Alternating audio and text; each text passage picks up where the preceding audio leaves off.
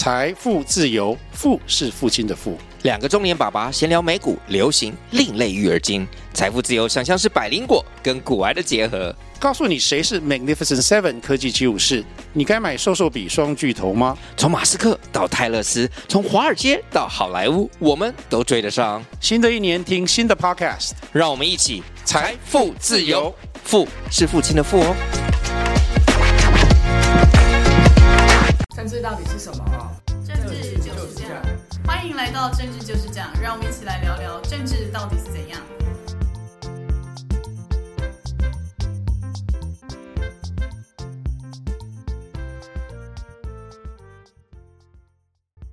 大家好，欢迎回到政治就是这样，我是雨杰，我是南天，大家好。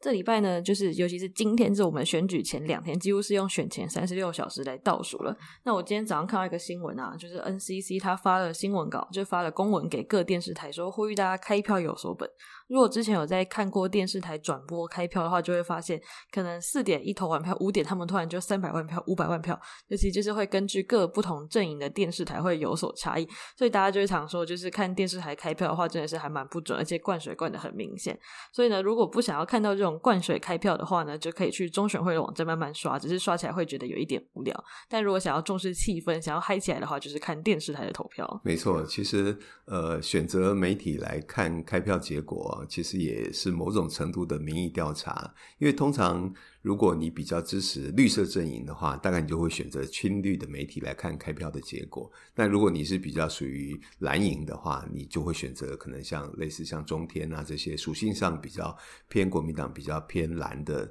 的媒体。那其实大家也都知道，我们的媒体难免属性上都会有一些呃蓝绿的差别，所以大家在选择看开票啊，其实也是蛮有趣的。不过呃，以往确实灌水灌票灌得非常非常的严重啊，有时候开票一个小时好像都可以。去外面放鞭炮了，结果最后发现那个校正回归之后啊，其实票数的结果还是差距蛮大的，所以中选会也特别提醒大家。那我觉得大家在看开票的时候，我觉得还是要保持一个平和的心理啊，因为南天知道最近很多朋友是非常非常的焦虑，南天自己也接到很多亲戚朋友的来电询问、啊，就是询问最后的结果会是怎么样啊，总统是几号当选啊，然后立法院是怎么样啊，谁谁谁会不会过半啊？大家陷入一个非非常紧张、焦虑的状况啊，那我想，呃，因为这次大家整个判断上选情是比较。这个拉扯，然后陷入一个焦灼的那开票的结果，也可以想象那个、那个、那个整个氛围。所以大家 看开票的时候，不要过度紧张啊，所以要注意看开票，可能要稍微站起来走动一下，不要对对对对，那个情绪波动不要太大了。那其实希望不管怎么样，过程也许很紧张刺激，然后呢，但是结果希望大家都能够平和的接受。那我想谁当选？那事实上，整个约制的力量都还在我们每个人民的手上。大家有这样一个民主的信念呢。那呃，确实剩下两天了。那雨杰，你怎么看？呃，这一次的选举过程，我们讲过程好。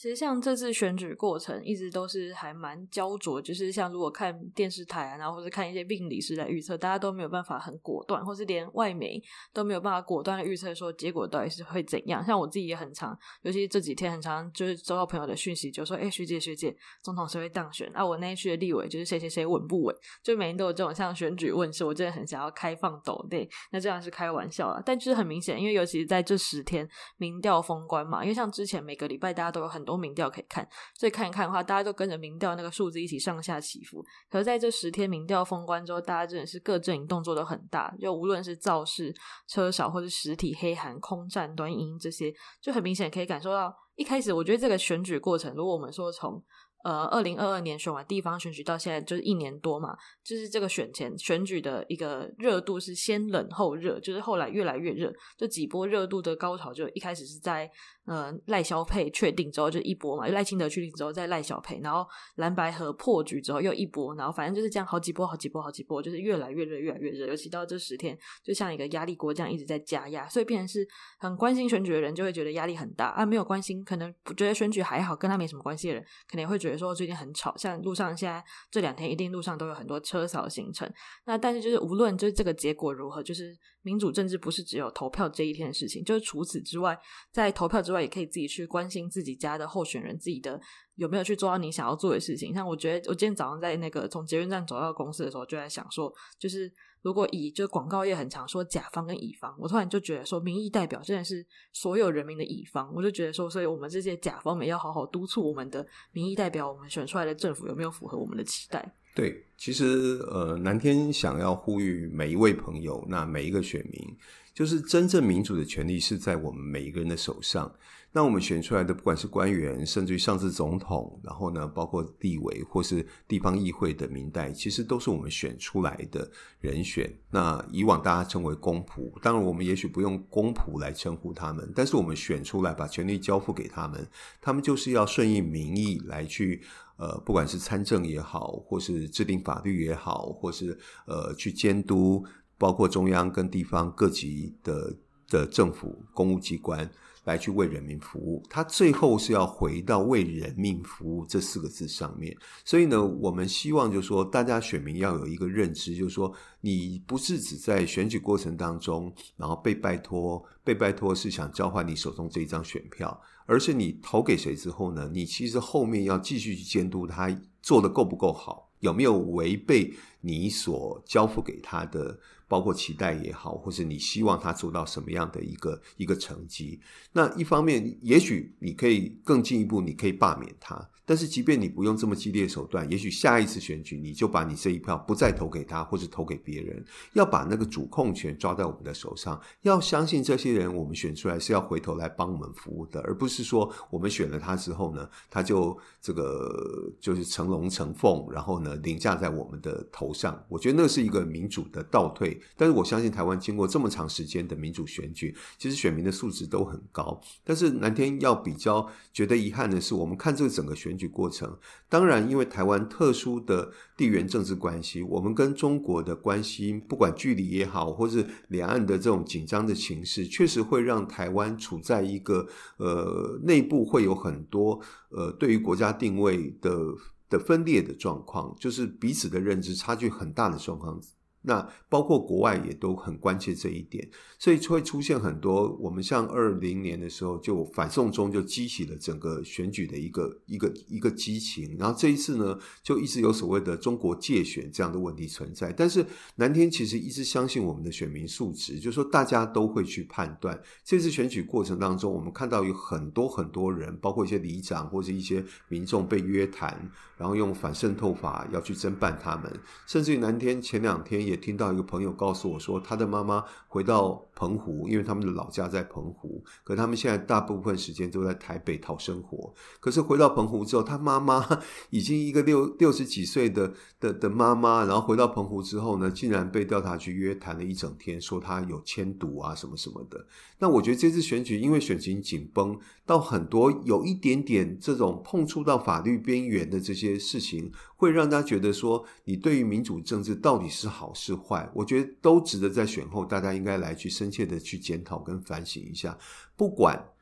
谁赢谁输，但是对于民主跟法治才是我们非常要坚守的价值标准。那如果说有破坏或是逾越这些标准的话，其实都不是我们在选举过程当中是或是在台湾整个走民主路上应该要乐见的事情。所以南天是希望说选举马上。在经过两天之后，结果就要出来了。那过程当中发生很多事情，那很多事情，南天其实个人希望是有些事情，即便选完了之后，还是能够有些水落石出，而不是选举选举结束之后呢，很多事情选举当中争议就不了了之了。我觉得。这些事情有些如果真是争议的，必须要解决，不能够只拿来作为选举的操弄。我觉得那是不好的。就是选举可以操作，但是我们不要去操弄人心。甚至于就是在前两天发生的国家级警报这件事情上面，南天个人觉得说，第一时间大家很紧张，看到又有飞弹，又写卫星。然后呢，有些人就非常紧张。那有些人会觉得说，这是不是政府在借选，国家在借选，想要制造危机感，然后让选票跑到另外一边去？我觉得这些都是选举当中不正常的干扰的因素，应该要在整个民主选举过程当中被降到最低最低。那这件事情其实凸显了很多问题，包括如果站在国防部发这样的一个国家级警报，到底有没有让我们的国家，就是国家领导人、国家统帅知道这件事情？那我们的总统、副总统知不知道？我们的行政院长知不知道？那你发了，现在被外媒嘲笑说我们是国防部是蔡英文，因为英文。很糟糕，很多英文用语都错误。那这些东西不能够因为选举结束，然后大家就算了，不了了之了，而应该要被深切的检讨。万一哪一天真的不要说中国，或者是甚至于北韩的飞弹飞到我们这边来，大家要不要接到警报呢？我觉得这是一个攸关到国安的问题，应该在选后也要有一个水落石出的答案。那这是我们今天第一段来针对选举最新的一些状况来谈一下。那待会儿呢，我们也来进入到就是说这一个礼拜。在选前这黄金周当中，各党大家的努力，然后我们最后的结果的预测，我们待会儿节目来谈一下。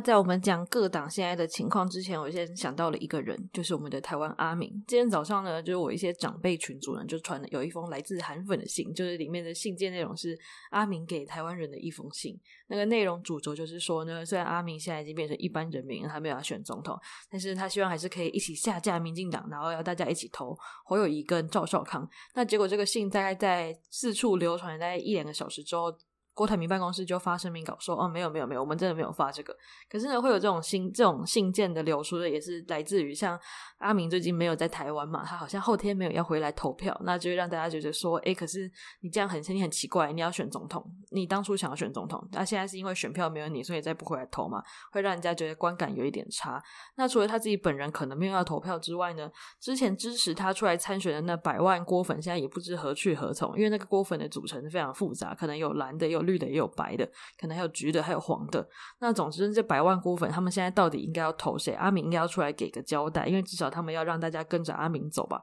总不能叫大家自己想啊。如果大家自己想跟阿明的意志违背的话，那好像有一点尴尬。所以郭台铭在这选前，这时候应该要帮他放一个倒数计时器，就是他在一月十二号二十三点五十九分之前，他还有一些表态的空间。他如果在这之间，我们不要说他是狗熊还是英雄，总之他身为一个曾经想要选总统人，他。应该要在这个时候出来讲一下他的意见，不然就有一点像是放了一把放了一个烟火，然后就跑掉的感觉，其实在观感上有一点差，而且对于客郭粉们也很难以交代，然后蓝白阵也非常焦虑。没错，其实南天很认同刚才雨雪所说的，其实我们不用英雄狗熊这么沉重的。呃，语言或是文字来去定位我们的郭董啊，其实我相信大家对于我们郭董、台湾阿明过去在不管经济方面的表现，或是领导企业的能力，那甚至于他在两届总统大选当中都有意想要参选总统，他的很多理念跟对台湾的热情跟爱，其实大家都是给予非常高度的肯定跟尊重。但是南天个人觉得说，不管是基于做人的道理，或是一个你关心台湾政治的一个社会的领袖，其实，在你决定要争取联署，而你也获得了将近百万的联署支持之后，那纵然是最后你宣布退选，那选票上当然我们不会看到。郭台铭这三个字，可是呢，我觉得对于一个曾经这样子努力过程当中争取支持的过程当中，那这么多人托付给你，那最后你不回来投票，我觉得这是一个民主政治不好的负面示范。那另外就是呃，最后的结果，我觉得总是要给。当时支持你的人，或是台湾社会，因为现在大家都在观察，就是郭台铭到底心里在想什么？他对这场选举、对这个国家、对这个社会，或是对这近百万曾经支持他的人，他有一个什么样的一个表态？我觉得是重要的。你不一定要特别支持谁，但是你应该对这场选举。或是对这整个过程，你总要表示一个自己的看法。我今天没有特别认为说你要出来，我要支持一号、二号、三号，那不是绝对的必要。但是总是走过这一段长路，有近百万的人曾经表态要支持你，然后甚至于有人为了去帮你联署、帮你争取联署，现在还有人在牢狱之中。那对于这整个过程当中，我觉得郭董这么成功的一个企业家，我相信他其实会有他的一些道德判断的标准。他人不能够在国内，甚至于不能回来投票，也许有很多不得不然的原因跟理由。可是，我觉得透过各种方式来把他的想法内心话。告诉大家，也许现在是在选前几十个小时当中，很多人心里一直没有办法解开的一个疑问。当然，从另外一个角度来讲，最近这一周很多所谓的深伪的东西啊，那所以。郭郭董他不管透过文字表达，或是甚至于透过影片表达，会不会出来之后呢？就是对可能不利的阵营，马上会提出说那是假的，那是深伪的。那我觉得这些现这些现象的存在，对于台湾社会、对台湾的选举都不是好好的正常的发展。那我们也希望说，这些都能够随着选举过后，能够被检讨，在下次选举当中不要出现。但是我们认为，郭董其实我们很希望听听看你现在的内心话。那呃，在最后几天当中，雨杰，你观察到了什么？这一周当中，这一周呢，因为现在民调已经封关了嘛，然后各阵营，像我很多朋友是在做那个，就是现在在初选，然后他们就跟我说，其实很多。地方上会发一些实体的文宣，发的比空战还要激烈。那可能因为我们在台北市，台北市还是以以空战或是短影音为主的地方，所以我觉得这每个地方的选情，就是看起来就真的会因，可能它是激战区，是真的超级激烈，就是每天都看到那些候选人可能二十四小时直播不断电啊，然后一直在车扫，就吵到我都觉得我这真的失去了很多朋友，因为他们都忙着选举。那尤其就是很明显可以感受到今年，因为刚刚有说是先冷后热嘛，这个选情真的是越来越焦急，像很多。长辈就无论他们的阵营是什么，也会一直来跟我们讨论说，到底谁会当选？那选后会不会有什么很大的影响？就很明显，这个焦虑感跟二零二零年虽然也很焦，就是那个选举焦虑感也很重。尤其那年有那个百万韩粉站出来跟反送中，就两大阵营都有个大议题。但那一次的那个焦急紧张感，比较有一种外患感，然后跟一种改变感。可是这一次的选情焦灼，就是很。不像之前，因为之前的焦灼就是焦虑归焦虑，但很明显，其实那个双方差距还蛮大。但今年真的是每一家都预测不准，说到底谁会赢谁会输，所以那个焦虑感真的特别明显，就很像这已经比去那种无菜单料理，然后点餐就出来你讨厌的东西那个还要焦虑了。所以这种就是一个。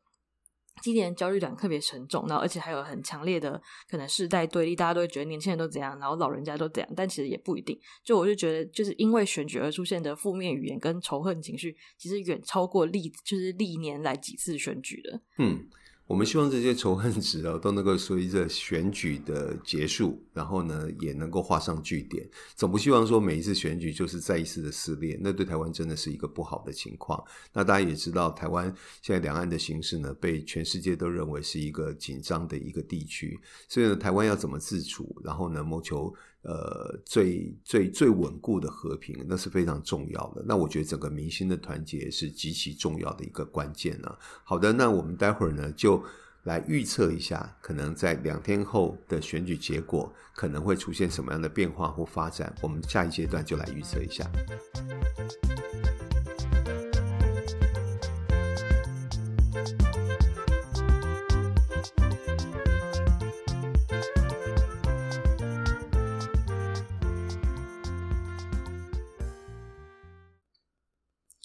那接下来就是我们的选举最后预测。我要先讲结论，就是在总统大选中呢，我认为就是赖清德跟萧美琴这一组会赢得总统大选，但他的票数不会比以前就是一六年的蔡英文六百八十九万，或是那个二零年的八百一十七万来的那么多。我觉得大概差不多在六百万以下。然后虽然他们会赢，然后但是那个第二名的是那个赵少康跟侯友谊，他们也是会在五百万上下，就是那个。差距应该会很小，就可能就不可以讲民调，但就是那个差距会小到说，有可能会在这两天因为很重大的事件而翻盘翻过去。但是在这之前，我还是会先觉得说是那个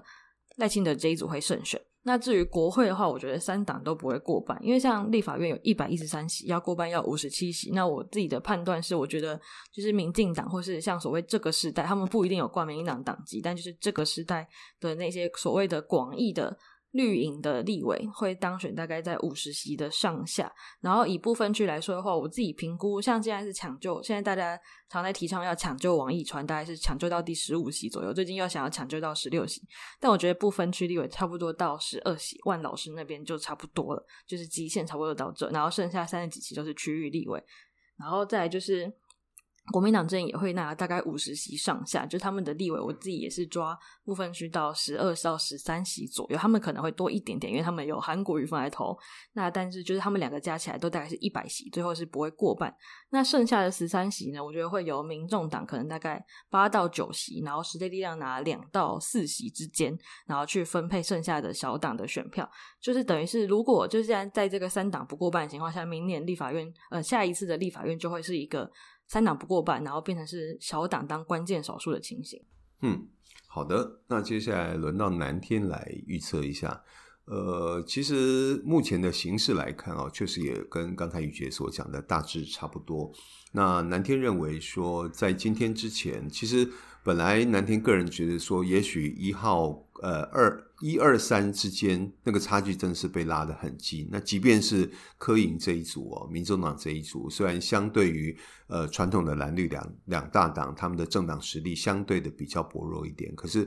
我们的阿北真的冲出了很强的一波高峰哦，所以没有人会小看他。但是呢，在整个选情上来看。呃，本来二号跟三号其实拉得非常非常的近，但是南天一直在观察，非常密切的观察，就是呃，我们的前总统马英九在接受德国之声访问之后，他的所谓信任习近平说会出现一个怎么样的发酵跟影响的结果。确实对这场选举会有一些微妙的转变。我们可以看到今天早上，呃，侯康的国际记者会，其实媒体也很关心这一块。而且昨天第一时间，不管是赵少康，不管是侯友谊，都很努力的针对这一点来提出一些澄清。那确实，马英九的这一段谈话对于侯康，我相信是带来了蛮大的困扰。那不要想说一句话对选情也许无足轻重，其实选举到最后关键的时候，就是越少犯错的政党或是候选人，你就会赢得最后选举的胜利。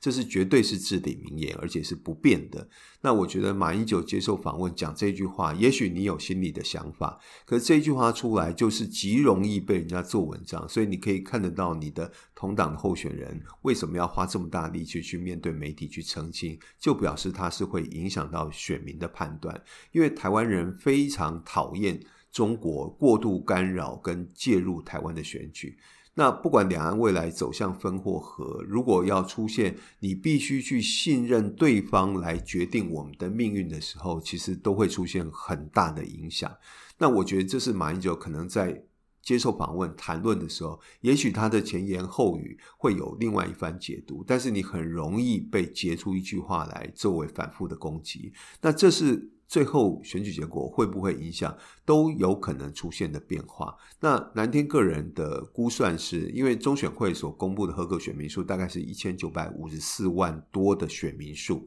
那如果我们用七成来算，那这次的选情紧绷，甚至于会拉高到七成五。那这样的选举的投票数来算的话，可能大概有一千四百多万票会出现。那南天个人觉得排名在一二的，目前可能是二号的赖萧跟三号的侯康，那他们两个应该都会冲上五字头，也就是有五百多万票，两个加起来可能就超过一千一百万票了。那我们的阿贝。南天个人预估应该也会上冲，也许到三百万票。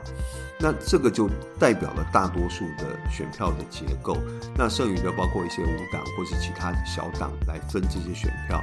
那最后的呃总统，以到目前为止，呃可能二号的赖萧会惊险胜出，但是侯康其实会拉得很近，拉得很近，会不会因为这？几十小时的变化出现超车，其实我相信到目前为止，没有人敢预测绝对不可能出现。但是我想到呃十三号投票结果出现之前，大家都可以很紧密的去观察。那另外就是立法院的席次呢，那目前呃完全执政的民进党是有六十一席，那我相信在这次选后应该会出现衰退的现象。那呃，目前南天预估民进党呃大概在四十八席左右，而国民党可能会超越五十席，成为最大党。但是三党不过半的情况应该会出现，因为要过半的话，就是你单一政党会拿到五十七席以上。目前国民党整个选举态势，因为它有一点起起伏伏，那就是这个起伏之间，最后在投票日当天十三号，你是走到那个起，还是又回到那个伏？的状况之下，就会影响到最后政党票也好，包括是区域立委。因为目前区域立委的选举上，其实有十几个选区都是一个被视为、被定义为是激战区的。那激战区的结果，可能都会因为最后的关键因素，甚至在十三号投票当天，大家在那决定的那一刹那出现一些变化，这个激战区的结果就会出现很明显的位移。所以呢，最后的结果可能是三党不过半，而国民党可能是最大的党，但是未来在出现三党不过半的情况之下，立法院可能会出现有国民党、有民进党，那民众党可能也会囊括八席以上，再加上无党籍的代表的话，组成一个一百三席的立法院。那未来立法院怎么去制衡跟监督行政权，就会出现一个非常热闹的状况。南天个人认为，那政党过半，然后完全执政。也许大家会觉得推展政务很方便，但是对于监督制衡，它相对就就会受到影响。所以南天不倒不不完全认为完全执政是绝对的好事。如果能够让立法院的制衡力量能够获得彰显，其实也是一个民主的好的现象。这是南天个人的观察。那到最后。剩下这两天的时间，宇杰，我们节目今天第四十三集，我们也一路陪大家走了有大半年的时间来观察这场选举。宇杰，你最后有没有什么感言？嗯，感言哦，但我们还我们选之后还是会继续录。是是是是，我们是选前的感言。对对，选前感言的话，就是。就是选举跟政治固然很重要，但是过好自己每个生活的小细节也是关心政治的一环。对，就是投票、选举投票不是只有就是一月十三这一天所发生的事情，就是平常也可以关心一下自己选区的立委啊，自己选区的议员，自己选出来的市长、总统在做什么事情，这才是可以让就是可能到如果平常就有多多关心，就更加的关心的话，到下一次选举或许可能可以少一点焦虑。没错，其实南天个人就在这大半年。的观察当中，南天其实觉得当中有很多觉得让人家觉得难过、失望，甚至遗憾的地方。其实南天自己有一个感想，就是其实选举是可以操作的，但是呢，人心不要拿来操弄。其实最近发生很多事情，包括这些影片啊、录音档啊，甚至于前两天的国家级警报，其实大家都变成跟选举连结之后呢，都出现很多不好的揣测，甚至于认为国家界选啊、升位啊这些。那我觉得很多事情，我们希望不要随着选举结束就不了了之，而是选举结束结束之后，